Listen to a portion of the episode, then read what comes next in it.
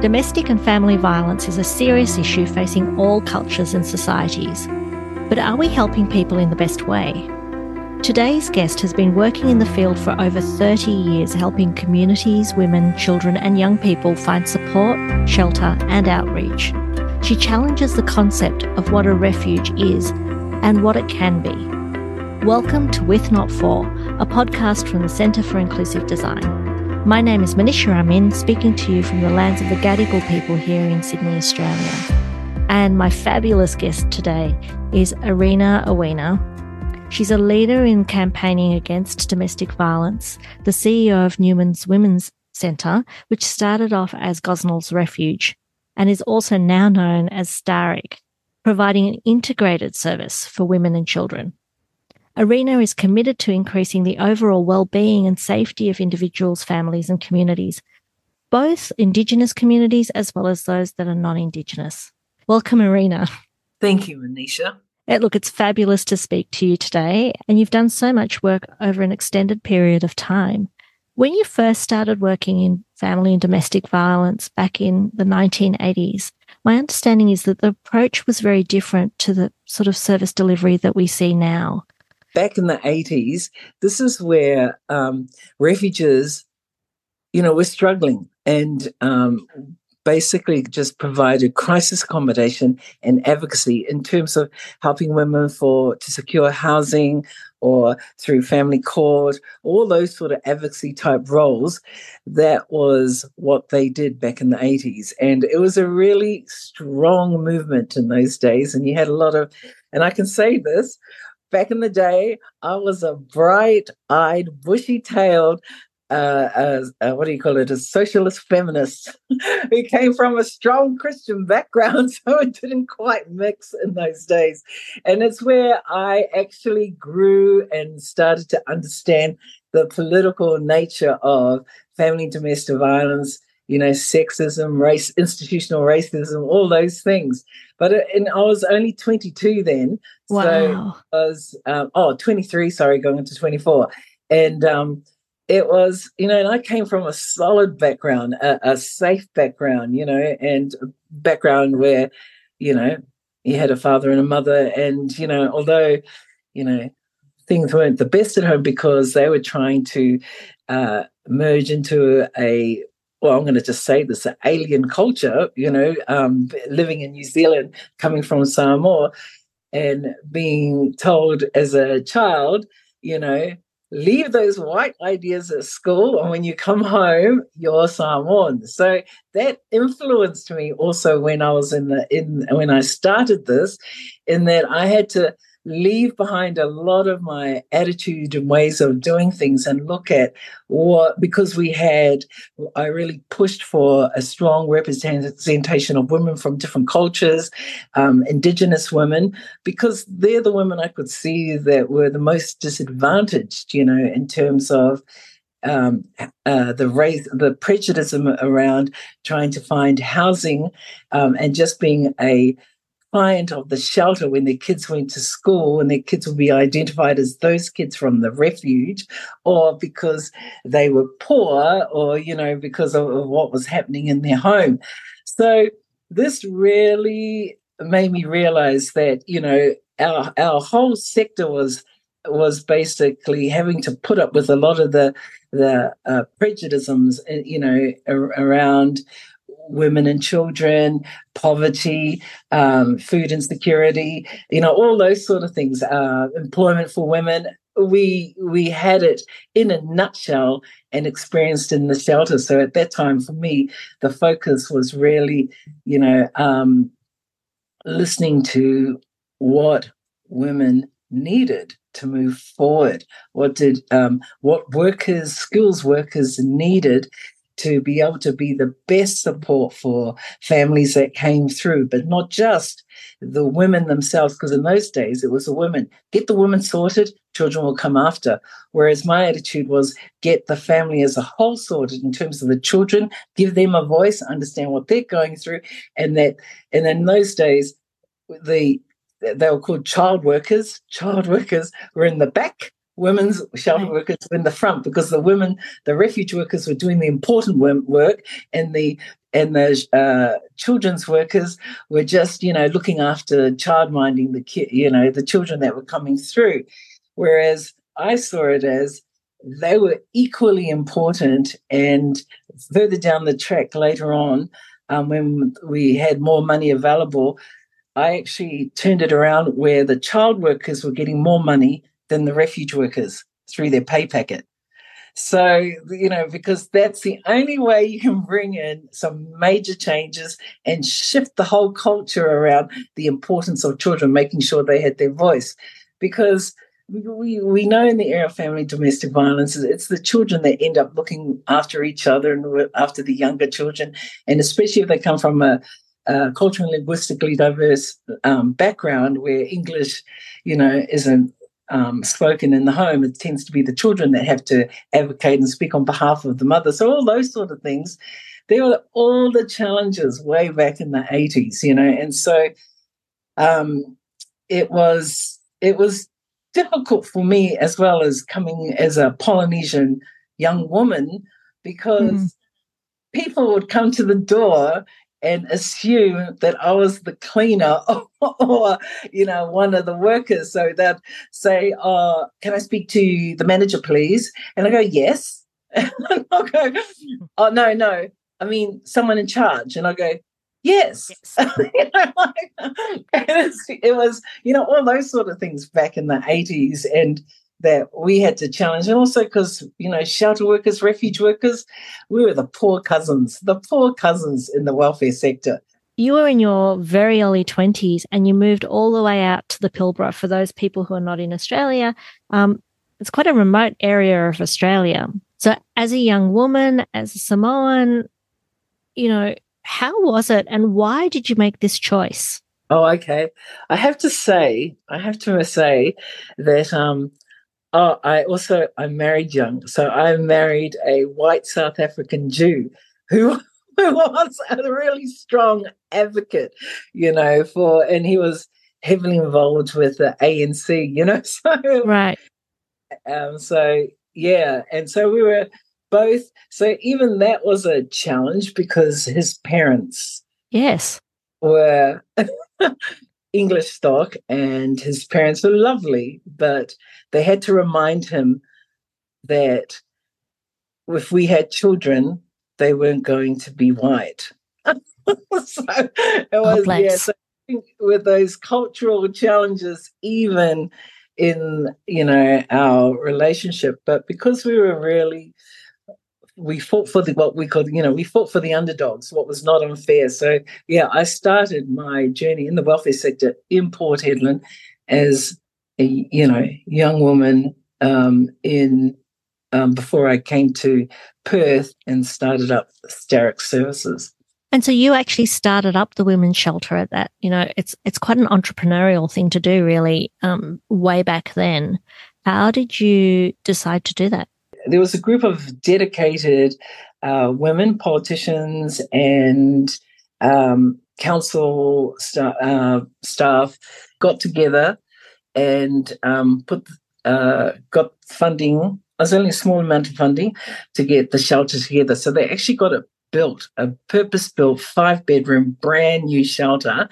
And um, yeah, em- employed me to just, with this empty house, to get it going get the staff, just get it up and running in, in Gosnells. And whereabouts is Gosnells? Um, southeast metro of Perth. Right. And so, what was that like? I'm really interested in this notion of walking into worlds that you um, talk about, Arina, and, you know, uh, moving from your islander culture to New Zealand and then again to Australia. What do you think some of the strengths are that were brought out because of that? I think um, essentially, and, and, and I guess because having to walk in two worlds, um, constantly reminded by my father every time I came home from school, because I come home with these bright ideas, my father would constantly be telling me, remember who you are.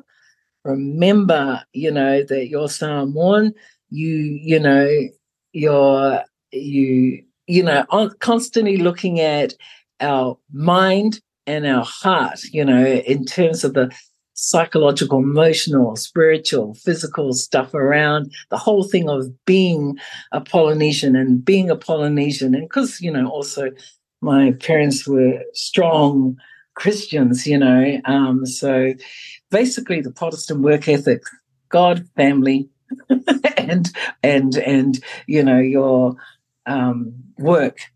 So absolutely, yeah, that sort of you know, and so um, and then becoming a you know a back in, in in the day you know strong socialist feminist and also when I um, married Mark who was a um, atheist so it was all right around. It was all around. It was it was um, just really interesting those those all those different lenses on on on what I thought about things. But the most important thing was that people that I respected and understood were people were all the different cultures that we've worked with in our organization. A lot of a lot of agencies thought we were either an indigenous organization or that we were uh, we were uh, um, culturally and linguistically diverse. Those were our two target groups. Well, we were we were mainstream, but we focused on those two uh, on Indigenous women and CALD women because that's where we could see where it was lacking. That's where we could see there was a lot of issues. And so, what were some of the initiatives that you started that were really different to some of the things that were done at that time? We had an outreach worker. Outreach, no one did outreach, but I knew it was important that if you want to stop that whole door revolving, where you know they could get as much support and and everything in, and access lots of stuff while they were in the shelter, but when they left, a lot of you know they don't have the support structures there you know there's no staff there there's no they can attend some programs but you know they tended to yeah they're just left isolated so i knew it was really important if you want to continue that growth you want to continue providing that support for her to be able to the family to make it out in the community then you needed they needed to be uh, uh, locked in you know provide some outreach services until they felt strong about themselves and they felt that they could, you know, move forward. That's really interesting, some of those things that you've done in terms yeah. of really focusing on um, CALD and Aboriginal women and and obviously their families. I know that domestic violence is a really complex issue. One of the things I'm really interested in is what is the mindset often of people who are not involved in this sector, and what are some of the things that you know, the myths around how women and children want to be treated, particularly from these communities that are different to mm. what we might think. It's, it's, you know, and again, no one wants to talk about this, but we need to. And it's about, you know, it's about that whole institutional racism, that that prejudice that's around the, you know, indigenous and CALD you know, peoples. And like you know, I experience it quite a bit. So I have a daughter who's fair, blue eyes, uh, fair skinned. And so when I had to go and rent a new place, um, I had to make sure she was in her school uniform. Um, and then I also had to make sure my car was parked out in front, my work vehicle that was really flash. Do you know what I mean? I two right. things then go in there and make sure that you know that I was articulate and straight to the point. You know, to just get a rental. So I'm, you know, so it was hard for me, can you just imagine what it was like for women in shelter, women experience domestic violence, women who don't feel confident, women who are suffering, you know, or, um, you know, and trying to make it out on their own, particularly if they, you know, have not uh, been able to you know, stand on their own two feet.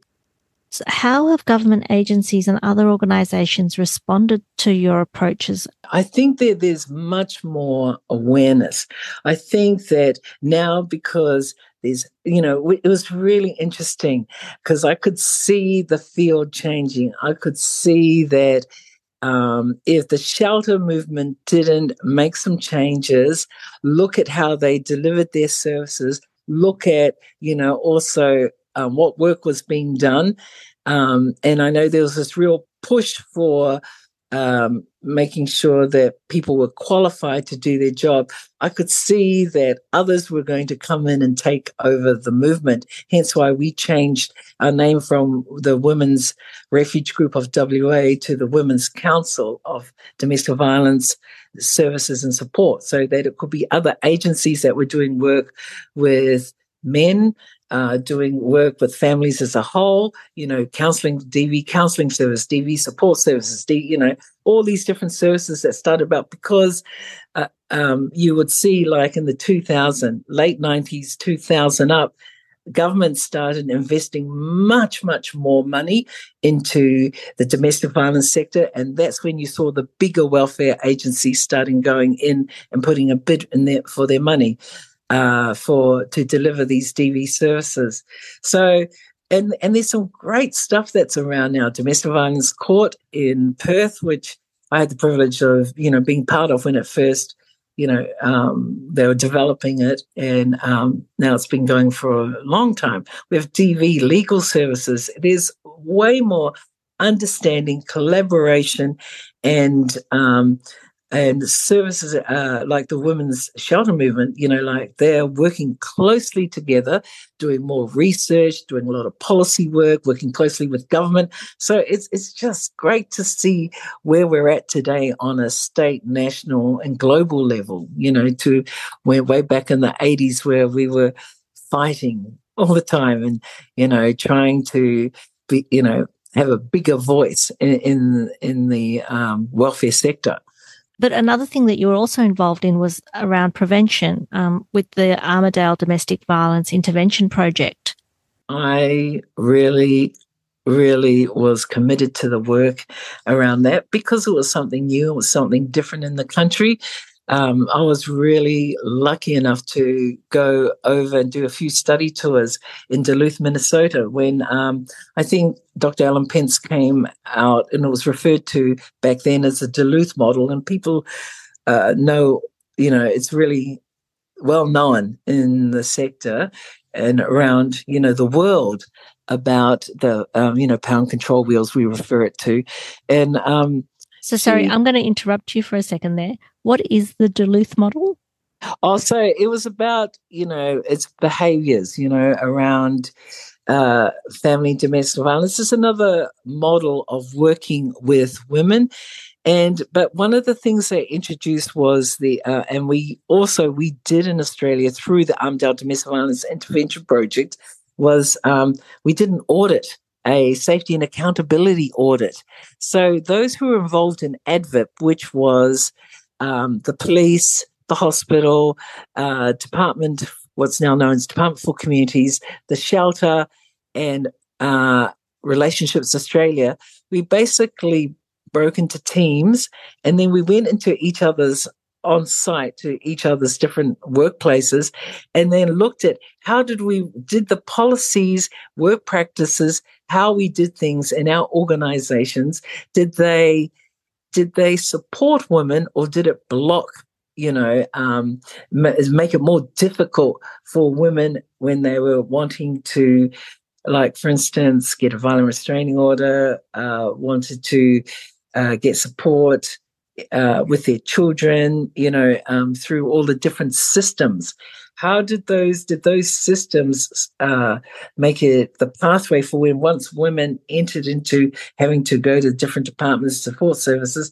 Did it enhance their journey, or did it block it, make it harder, and re-victimize the woman, you know, who was uh, experiencing DV. So then we found out that, you know, also some of the ways the police, you know, write up their reports, it's the biases in their reports when those reports go you know that they could write it a bit differently that was that was more supportive and you could see that it was their own belief system that was you know you could see it highlighted in the reports working with different agencies like that is fascinating and, and absolutely you get a lot of diverse opinions and, and see things you might not have seen. What are the difficulties of working in that way? Or okay. some of the um, you know, some of the issues that I can tell you that that even today it's still an issue like we're finding it here in Newman and that is that whole thing around, you know, you can't share information, you know, those with statutory powers, like Department for Communities, police, can't share information around clients with, you know, the not for profit sector like ourselves, the shelter.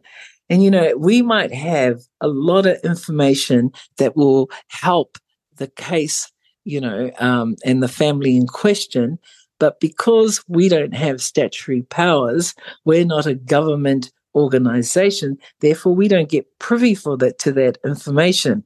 So that's that's still an ongoing battle. It's been a battle for the last 30 years with ADVIP, we were so lucky because we shared a lot of information. We had MOUs. The C, everyone was so supportive and singing from the same page. Um, we, the our patron for the Armadale Domestic Violence Intervention Project, um, we had two patrons. One was the Chief Justice of the Supreme Court, and the other one um, who did a lot of her own work. Um, her, she her husband was the the governor general for Western Australia, so you know that was very helpful when we wanted to um, look at challenging the uh, legislation and, uh, around uh, confidentiality and things like that. So we know that it can be done, but that's what we find so difficult. And also, you know, we still have to build those relationships on with other agencies that yeah we're not going to take over your turf. We're not going to you know take over your funding. You know like we're all in here together. We're all about you know share wanting to share information. What is the best outcome not only for the family but for the community as a whole it's really interesting thinking about the complex system that is domestic violence and, and all the things you have to do in that area. I'm also really interested in those one on one conversations and relationships that you've had that have really informed your practice as well. Can you tell me a little bit about some of the conversations that you've had or stories that you've had that have really changed the way you've worked? Building relationships is absolutely vital in the work we do with clients. And we forget sometimes that it's equally um, important to with our stakeholders and our and the people who we work with and it's ongoing because one of the things about living here in Newman is that is is the populations in, is transit so you've just started building some inroads and really strong relationships, and then they're gone within a year or two. And you have to start again. You start again, you start again. And that gets, and you know, and if you don't have stuff that's documented, you don't have agreements that the next person's going to honor. And that's totally dependent on the people up the top, whether they're going to support it or not. And it's totally dependent what's, what's, what's the favorite new thing at the moment because I've been around long enough to see a lot of different changes. Um, they're, they're what shall I say it? Same person, different dresses. That's all I'm going to put it down to to suit the occasion. What's the flavor of the month?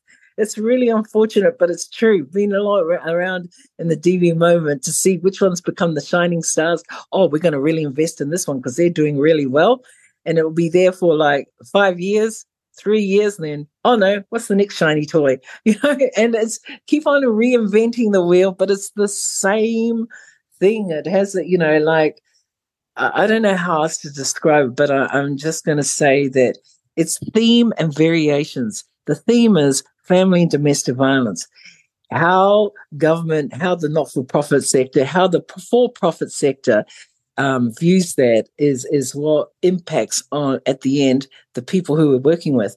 So it's really interesting here because um, I worked in the Kimberleys for seven years.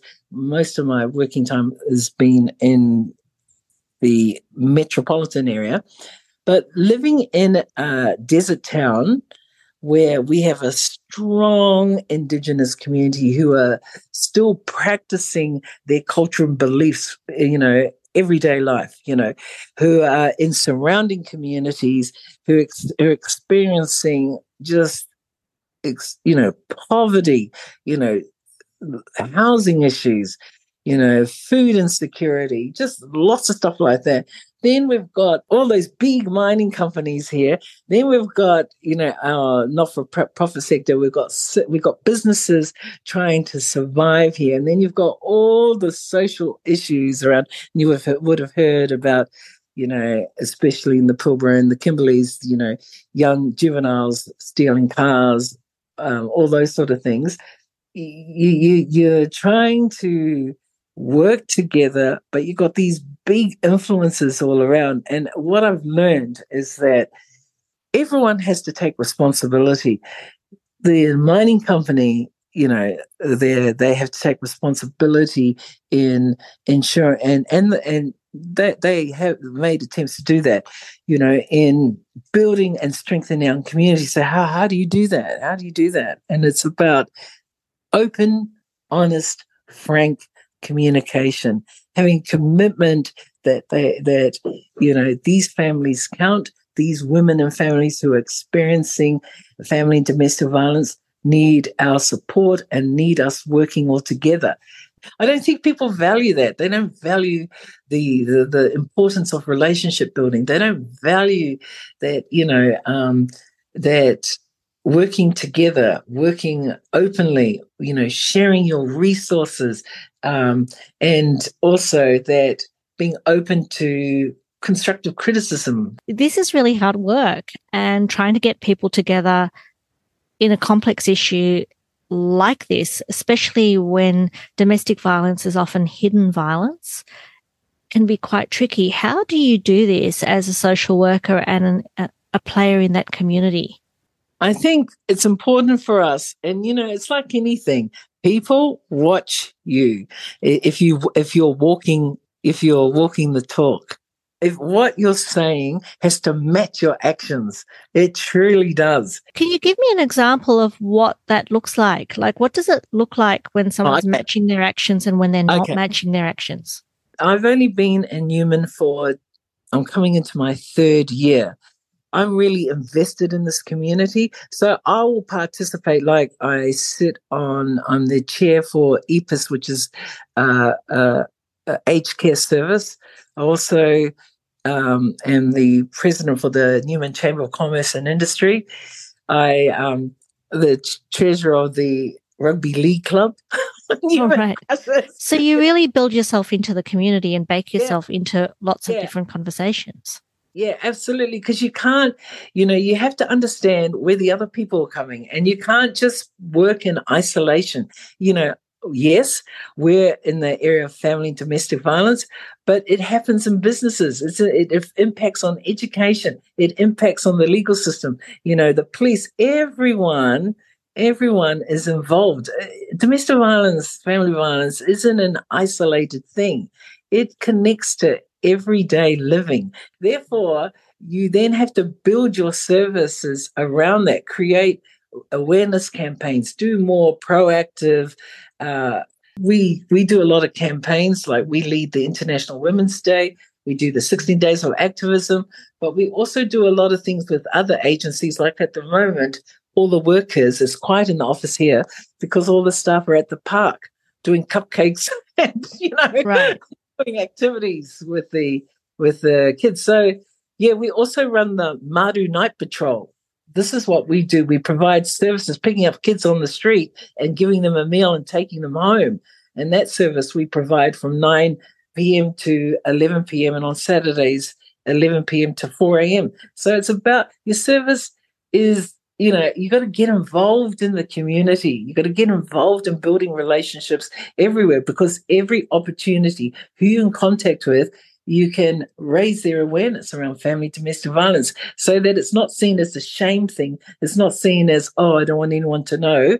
It's not hidden. It's not like, um, oh, um, those only those sort of people experience that.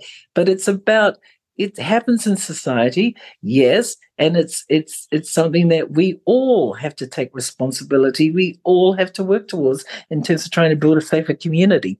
What would you say to companies who are really conscious that they will have people in their organizations who have experienced domestic and family violence at you know, some point or another, and who may actually be the people who are who have survived, but they also could be the perpetrators in, you know, some cases as well. What can they do to actually make the world safer for everyone? So I think um, have an activity that shows their support that they are against family and domestic violence, but will, you know, support those families in need. It's about changing some of the policies in their workplace that reflect that are positive about um, those experiencing family domestic violence. There's some support for women and men, and it'll be also, you know, um, our responsibility to uh, make sure that you know to provide that that support you know for those businesses that you know don't know what to do. For example we had a, a after hours business event and um, we had some government bodies there saying that um, we've got some money available put a submission in when when it came to questions and answers quite a few of the businesses said we don't know how to do that. How do how do we we haven't got the time to do that? How, you know, so right. that for me that was an easy thing because I just said to them, look, most of the not-for-profit sector know how to do that really really well, and I know because this is a small town, you know people from the the not-for-profit sector, so ask them to support and help and they will. Yeah, and that's why I go back to that whole thing around which people don't, uh, you know, realize the incredible value.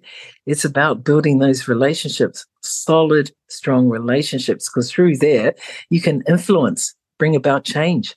You work in a sector where, when we think about your staff and yourself, you're constantly facing extreme conversations and extreme situations. What are some of the things that you do to support your own team and yourself in staying mentally healthy. You're absolutely right. This is really traumatic. You know, we do a lot of team training.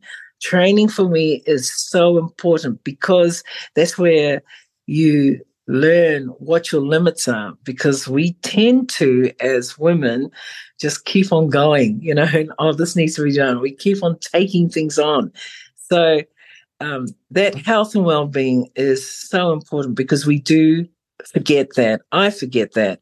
I'm going on holiday at the end of the month for three weeks. I'll be going to Samoa, New Zealand. So that's going to be my health and well-being. But you're absolutely right. The burnout rate is horrendous. The impact it has on women's health is is horrible. So I think it's the responsibility not only of the worker themselves to know what their limits are, but it's the responsibility of organizations, agencies to put in place within policy and also in the culture that it's that um, your safety, health, and well-being is really important to us.